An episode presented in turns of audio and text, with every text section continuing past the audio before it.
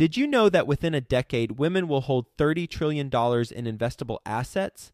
Yet somehow, only 19% of women reported feeling confident in selecting investments that align with their long term goals. Our friends at Invest Her are out to change that. Invest Her Con is the number one premier conference for women in real estate, and it's happening June 2nd through the 4th in Austin, Texas. Invest Her Con is not just another real estate conference, it's a transformational experience focused on real estate investing, business strategies, and self care tactics all designed to help women take control of their financial futures. Gain the knowledge and skills you need to grow your portfolio and build a sustainable business, all while connecting with over 500 women who are playing at the same level. To learn more and to get your tickets, visit investhercon.com today and use the code 100BEST EVER to get $100 off your ticket. That's investher, H E R, con.com promo code 100 best ever to get $100 off your ticket. How do I get into wholesaling? Well, there's the million dollar question, right? Well, you and I just talked about it. It's really all about lead generation. Most people can buy a house at the right price. And to find that buyer is not that difficult if it's a deal because there's Facebook pages all over the place that guys on there will buy that house all day if it's a deal. Before we get into it, I want to introduce you to Groundbreaker, today's sponsor and partner. They are an all in one suite of tools for small to medium sized real estate syndicators. They've got a special focus on real estate syndicators with 1 million to 100 million assets under management.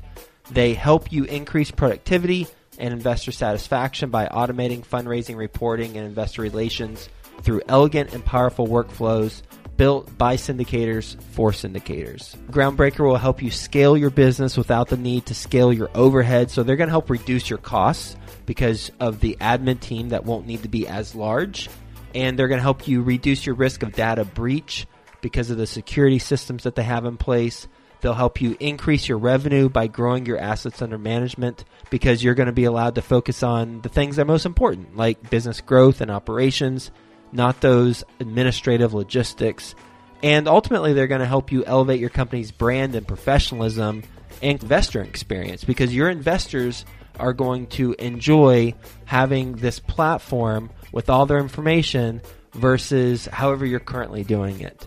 Three things specifically about Groundbreaker I personally like. One, super easy to use from an investor standpoint and from a general partner standpoint. Two, it allows investors and general partners to fund electronically, meaning that a limited partner can complete their entire subscription and funding cycle without leaving the platform and on the general partnership side, for distributions, you can set it up so that you can trigger bulk ACH payments within the platform.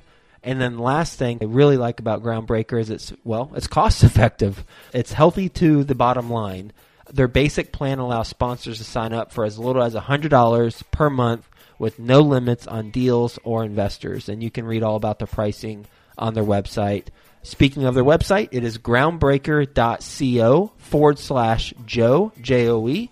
And when you go there, groundbreaker.co forward slash J O E, you're going to get access to a pitch deck that the Groundbreaker team created so that you have a template should you want to use that and customize it for your own deal. So go to groundbreaker.co forward slash Joe. Quick disclaimer the views and opinions expressed in this podcast are provided for informational purposes only and should not be construed as an offer to buy or sell any securities or to make or consider any investment or course of action. For more information, go to bestevershow.com. Best ever listeners, how you doing? Welcome to the best real estate investing advice ever show. I'm Joe Fairless. This is the world's longest running daily real estate investing podcast where we only talk about the best advice ever. We don't get into any of that fluffy stuff. What to say? Ron Walraven. How you doing, Ron?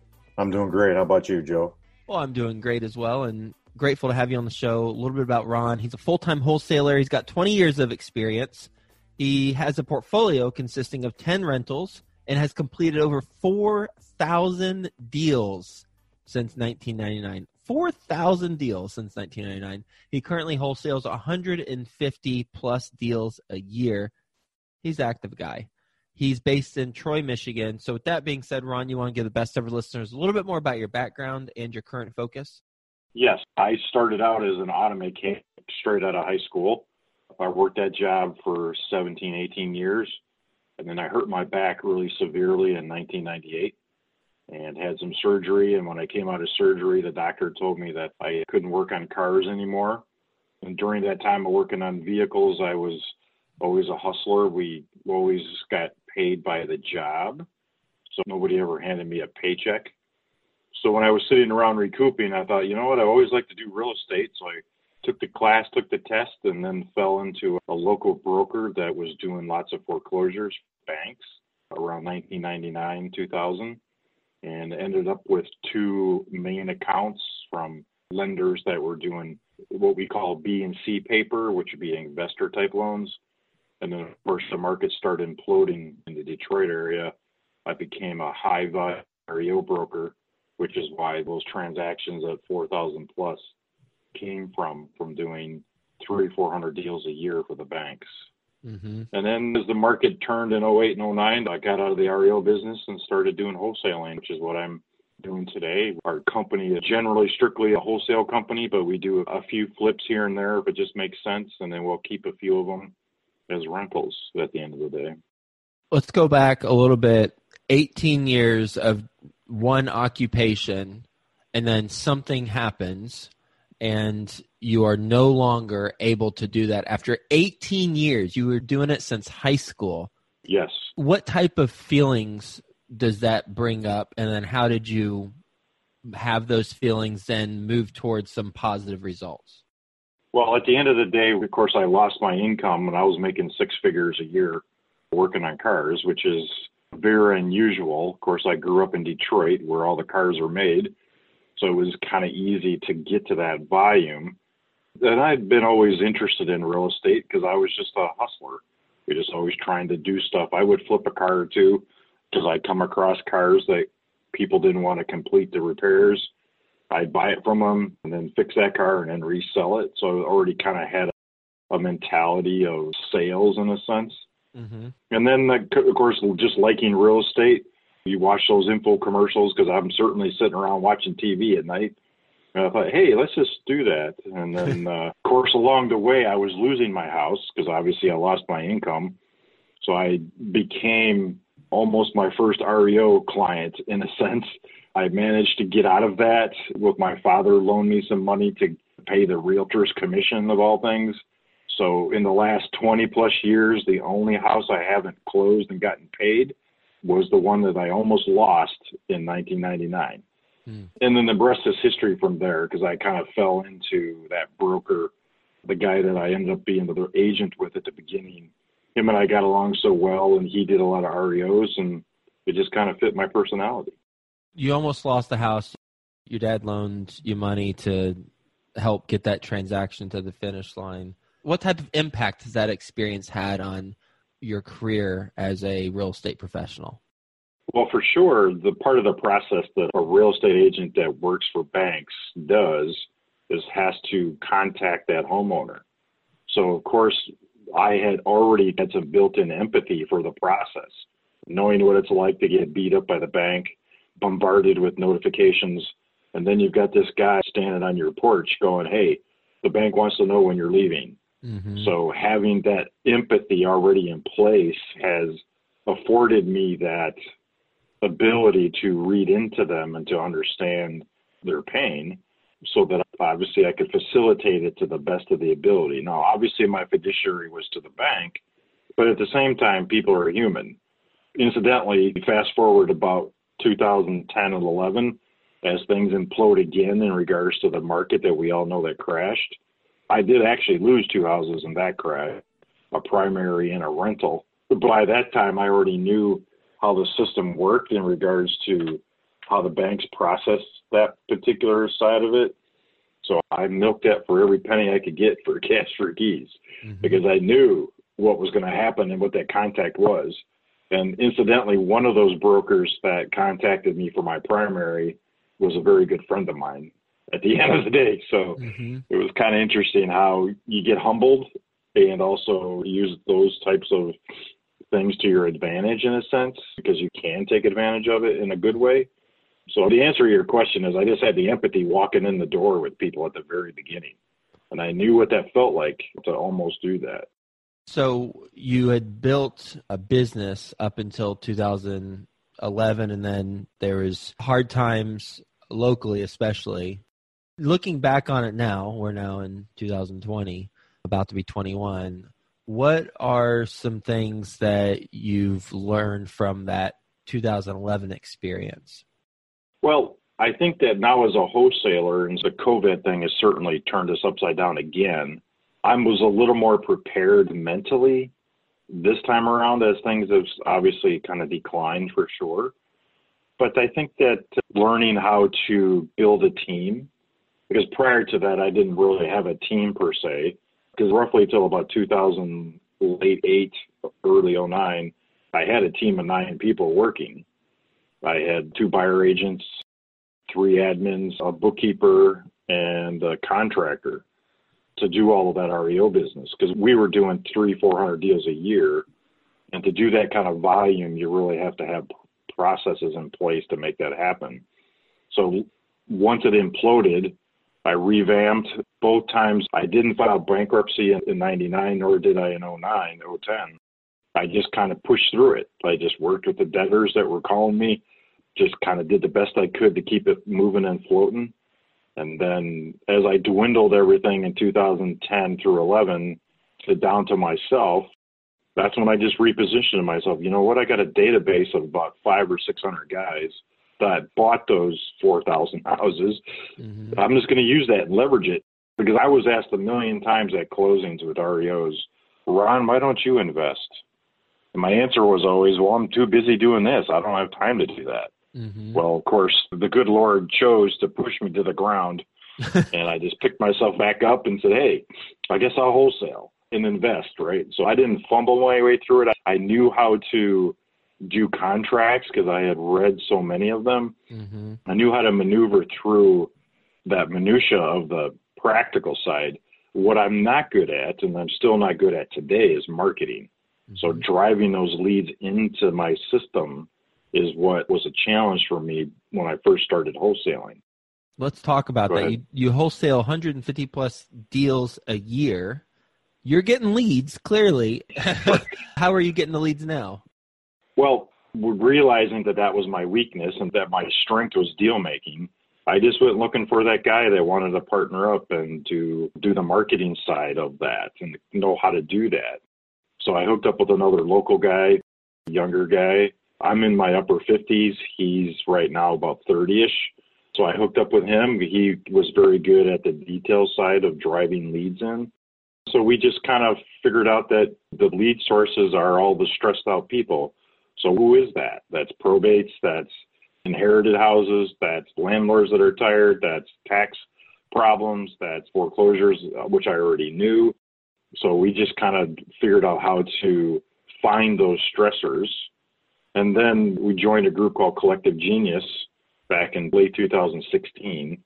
And that really catapulted us up into the direct mail side of things. And we ran direct mail campaigns in Google and Facebook up until October of 19, which was driving in four or 5,000 leads a year to get those 150 actually closings. Mm-hmm. Our first niche was really doing probates. The partner and I actually wrote a book how to dispose of an estate in Michigan. So we wrote this little book which we used as a marketing piece initially and sent those out to the 150, 200 probate cases that were opened up in Oakland County, Michigan, and just sent them the book with an empathetic letter. Mm-hmm. And that worked. Once we started doing the direct mail, that's when things really exploded in regards to the responses. So the first couple years we might have done 50 or 60 deals which would have been late 13 14 through part of 15 mm-hmm. and then when we started doing the rest of it that's when it just kind of took off and we did 80 deals and then 130 then 150 last year we have systems in place on the back end to do all that too I think I heard you say you were doing direct mail campaigns up until October 2019. That was bringing in four to 5,000 leads a year. If I heard that correct, that is past tense. So why did you stop? Well, the direct mail just seemed to, dwindle in its responses back to us. And then there was a lot of people, because obviously the collective genius is, is a group of the top guys in the country. And everybody was saying, not everybody, but a lot of people were saying how much it was different. And then the Google and the Facebook was kind of even dwindling there too. So we just couldn't spend the money for the return anymore. Okay. So we just shut it down slowly. We were sending out 100,000 postcards a month from roughly mid 18 until September of 19. So we were doing that consistently because people leave those postcards on their table, right? Even today, we still get calls from those postcards that we sent. And then just recently, we actually did a TV commercial that we started running. We actually shot that commercial late February and then we ran it March 31st. Now everybody knows what was going on on March 31st of 2020. Right. It's called COVID, right? Mm-hmm. So most of the United States was shut down. So guess where everybody is sitting during COVID? In front of their television. Mm-hmm. We pulled in 600 leads in 30 days with that TV commercial. Wow. Where did it, was it air? It was on two local TV stations in Detroit. We ran that spot roughly about 15 times a day for 30 days in a row. And our CRM system will text me when somebody goes online and sends in a form fill. Mm-hmm. I could always tell when that commercial was running because my phone would just blow up with text coming in. But of course, that was me kind of keeping track of my intake guy. And then I would give him some feedback if an address looked particularly juicy to me. I would just say, hey, you need to work on this one pretty good. But we stopped that commercial at the end of April just because we had so many leads. So we started working those. And to date, we've probably closed just under 20 of those with about 120,000 in return on a 30,000 spend just for that one particular lead generation. Mm-hmm. And then we started up that commercial again August because we had shut it down just because we needed to work those leads we had. So we did it again. It didn't work as well through August through September because obviously not as many people sitting at home. Mm-hmm. But we just pulled down a forty thousand dollar assignment off of one of those TV ads just the other day. Mm-hmm. So it does work. And then just talking with some of the guys across the U.S., the direct mails actually started to kind of be better again because I think COVID has weeded out a lot of the newbie type wholesalers that mm-hmm. just couldn't afford to keep moving. So we're going to probably start the direct mail and more texting because right now TV, texting, and cold calling is where we're at for the most part. Because we had a mailing list of about 25,000 people that we got from a data sourcer. We skip traced all 24,000 of those names and just start cold calling them and texting them. The texting and the cold calls not quite as because it's very intrusive in a sense. Yep. So the texting people there's some mean people out there when mm-hmm. you text them something trying to get them to call you back. They're very, very, I call them angry birds. That's what I call them, angry birds. Well, you so, are interrupting their day by texting yes. something. I get texts on some of the homes that I don't own any homes anymore. I do all apartments. I sold my homes mm-hmm. in October of 2019, right when you stopped your direct mail. And I get text messages from wholesalers asking me if I'm looking to sell my home right. and love to have a conversation with me. I'm like, I'm not an angry bird. I just blocked their number. But there's been a couple times where if I was ever really bored and I got a text message like that, I'd just mess with them. I would just right. Going back and forth of, oh yeah, I'd love to sell it to you, and I think that might be illegal to right. try to sell a home that's not yours. So maybe I shouldn't go down that route. For sure. So TV, texting, cold calling, and then you got a list, so you're skip tracing to get those numbers. Yep. And you said it was yep. thirty thousand dollars spend on the TV commercial. It got you six hundred leads approximately in thirty days. How much yes. did you produce the commercial? It was about five thousand bucks after the actual production. It was like thirty five hundred dollars for the actual commercial production, and then the management part of that production. So it was pretty cool. It's a 30 second spot that basically says the website nine times. It's a typical, I'm not going to say it's cheesy, but it's just typical commercial stuff where it just beats it into you. And I think, of course, that's why it worked so well during COVID is because there were so many people sitting there as opposed to the normal day to day life of people, right? And a lot of those were Detroit leads. In other words, because I live in a northern suburb and we generally get better deals out in the suburbs as opposed to the city. But I have a really good quality lead referral for Detroit properties. And we have a deal set up where We just basically hand it to him. He gets the deal done and, and it gives us half of the whatever he collects. So it's a pretty sweet deal for us. And he had a day job up until about six months ago. He quit his day job and started wholesaling full time. So if you figure we pulled in 600 leads, we gave him roughly about 250 of those mm-hmm. just to work. And of course, they're not high quality stuff because of the television generation part of that. But he's a good follow up person, which is really our claim to fame on our end is just the follow up. We can talk to them initially for sure to kind of get their motivation. But then my intake guy, he's just a bird dog guy. He loves to have a reason to call you so that he can kind of have another conversation with you about your house or whatever, right? And we use Podio for our CRM, and we've got it all set up to drip and to text and to all of those things that we all do. Mm-hmm. And it's very methodical and very system oriented. It's the same thing every time. And he's good on the phones. He used to be an insurance salesman and a car wholesaler. So he's got a lot of drive, like a mm-hmm. real guy would, and to dig to the bottom to get the best deal. Is there anywhere that maybe I'm not looking to look at your TV commercial or maybe in YouTube or somewhere? YouTube, yes. What do we um, search? Go to Waymark Homes, the YouTube channel. We'll find it if we go to your YouTube channel. Yeah. All right, cool. Taking a step back, real quick, what's your best real estate investing advice ever? Just to be diligent, not to give up. Because I think I get so many calls in a day where a guy that's frustrated with his day job, he calls me and says, Hey, how do I get into wholesaling? Well, there's the million dollar question, right? How do you do that? Well, you and I just talked about it. It's really all about lead generation. Mm-hmm. Most people can buy a house at the right price. And to find that buyer is not that difficult if it's a deal because there's Facebook pages all over the place that guys on there will buy that house all day if it's a deal, right? So the lead generation is always the key. So I just tell them just to keep plugging away and you get that first deal, you're going to raise the bar in your mind of how that actually went. And if you need some help, call me. I'm more than happy to talk with you on the phone. Not a problem. We're going to do a lightning round. You ready for the best ever lightning round? Yes, sir.